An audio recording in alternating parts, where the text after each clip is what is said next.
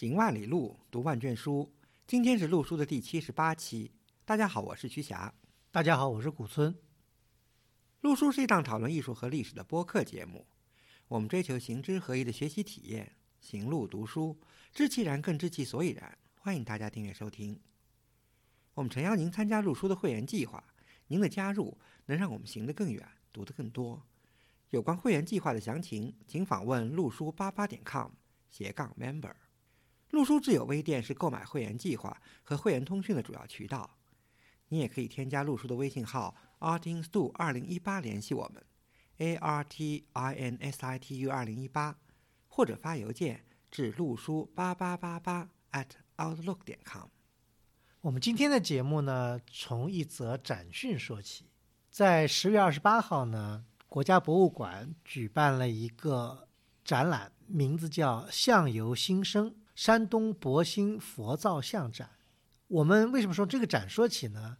常听我们节目的朋友可以知道，我们在录书开播了三年以来，很少涉及到山东的东西，对吧？是，呃，说的比较少。嗯，因为有一点是和这个山东地面的古迹啊、遗存留的比较少有关系。嗯，对，山东基本上所有的呃文物古迹可能都在博物馆。刚才讲到的博兴。博兴是山东一个非常小的一个县，可能很多人都不知道博兴在哪里，对吧？啊，博兴现在是应该属于滨州市，山东滨州是下属的一个县。对，其实去看这个县城的话，就是一个呃新县城的样子。就虽然它这个县可能也是很有历史的，但是地面上是看不见任何的。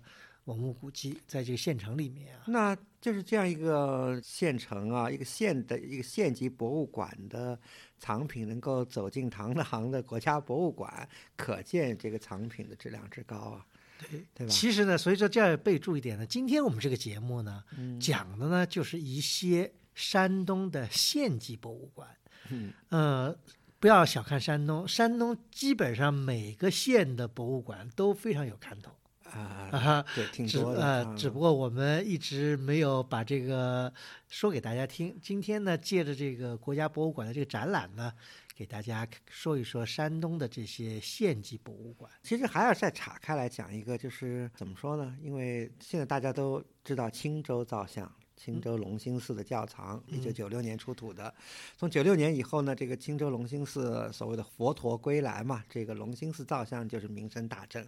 这个深圳可以说是深圳海内外，大家多少都有些了解。嗯，而且这个深圳海内外的确名不虚传，因为大家如果真的到青州博物馆去看，很多是看不见的，因为据说有些很知名的照相是常年在海外或者在各地巡展。但是，疫情嘛，今年已经都都回归了，应该是。嗯。青州龙兴寺非常有名，但是呢，我们按下青州龙兴寺不表。嗯，我们今天的题目呢，讲的呢是叫青旗佛韵，这是我们起的这个名字啊。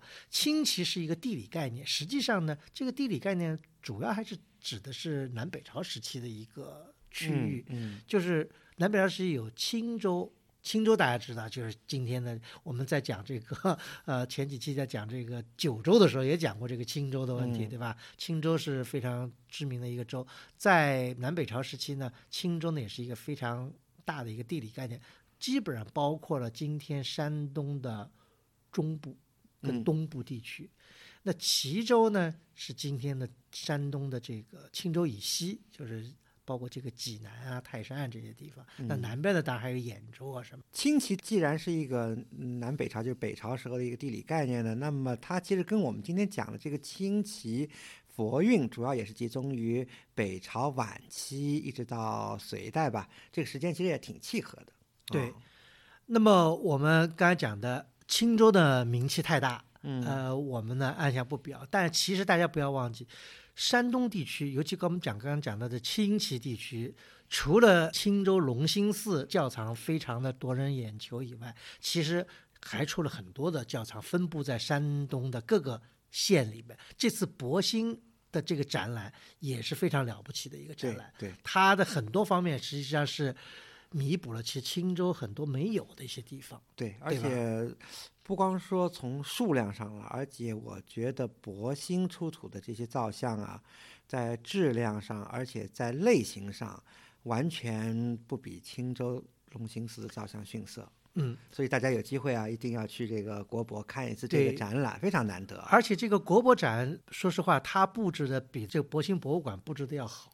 对，呃，所以呢，我觉得去国博看，如果有机会再去博兴看，比较一下，因为不是所有博兴博物馆的东西都拿到了国博去的，嗯有些大的可能还没去。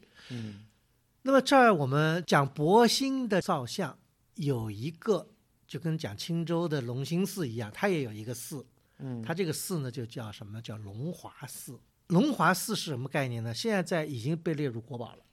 对，就整个寺的遗址列入国宝。，对，其实就是青州龙兴寺的那个遗址，其实也列入国宝了。但是呢，因为龙兴寺在现在青州城外不远嘛，嗯，已经被城市覆盖了，所以呢，虽然是列入国宝，其实象征意义远大于实际意义啊对。因为很难以后再做一个全面的发掘。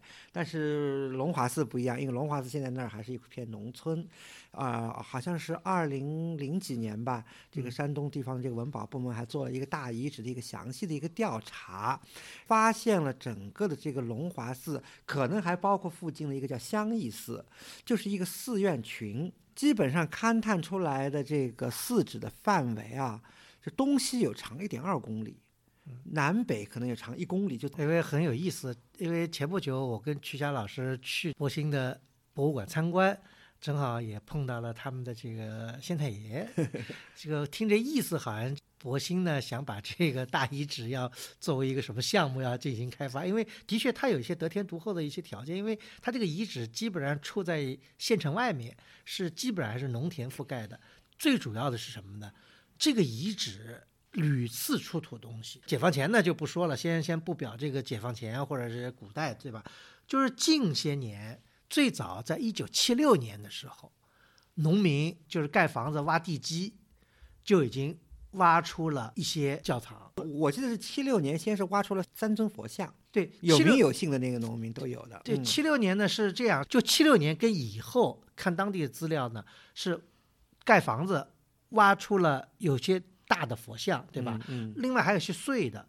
国家后来事后就说去抢救回来了，说是七十二件，这是在七六年跟以后。这七十二件里面就有一件非常有名的，这件呢我们先按下不表。到了一九八三年，又是农民在地头在刨刨地的时候，对嗯发现了等于一缸的这个金铜佛像 啊，对吧？嗯一缸金铜佛像，而且这个金铜佛像的年代呢，基本上是从北魏时期就有。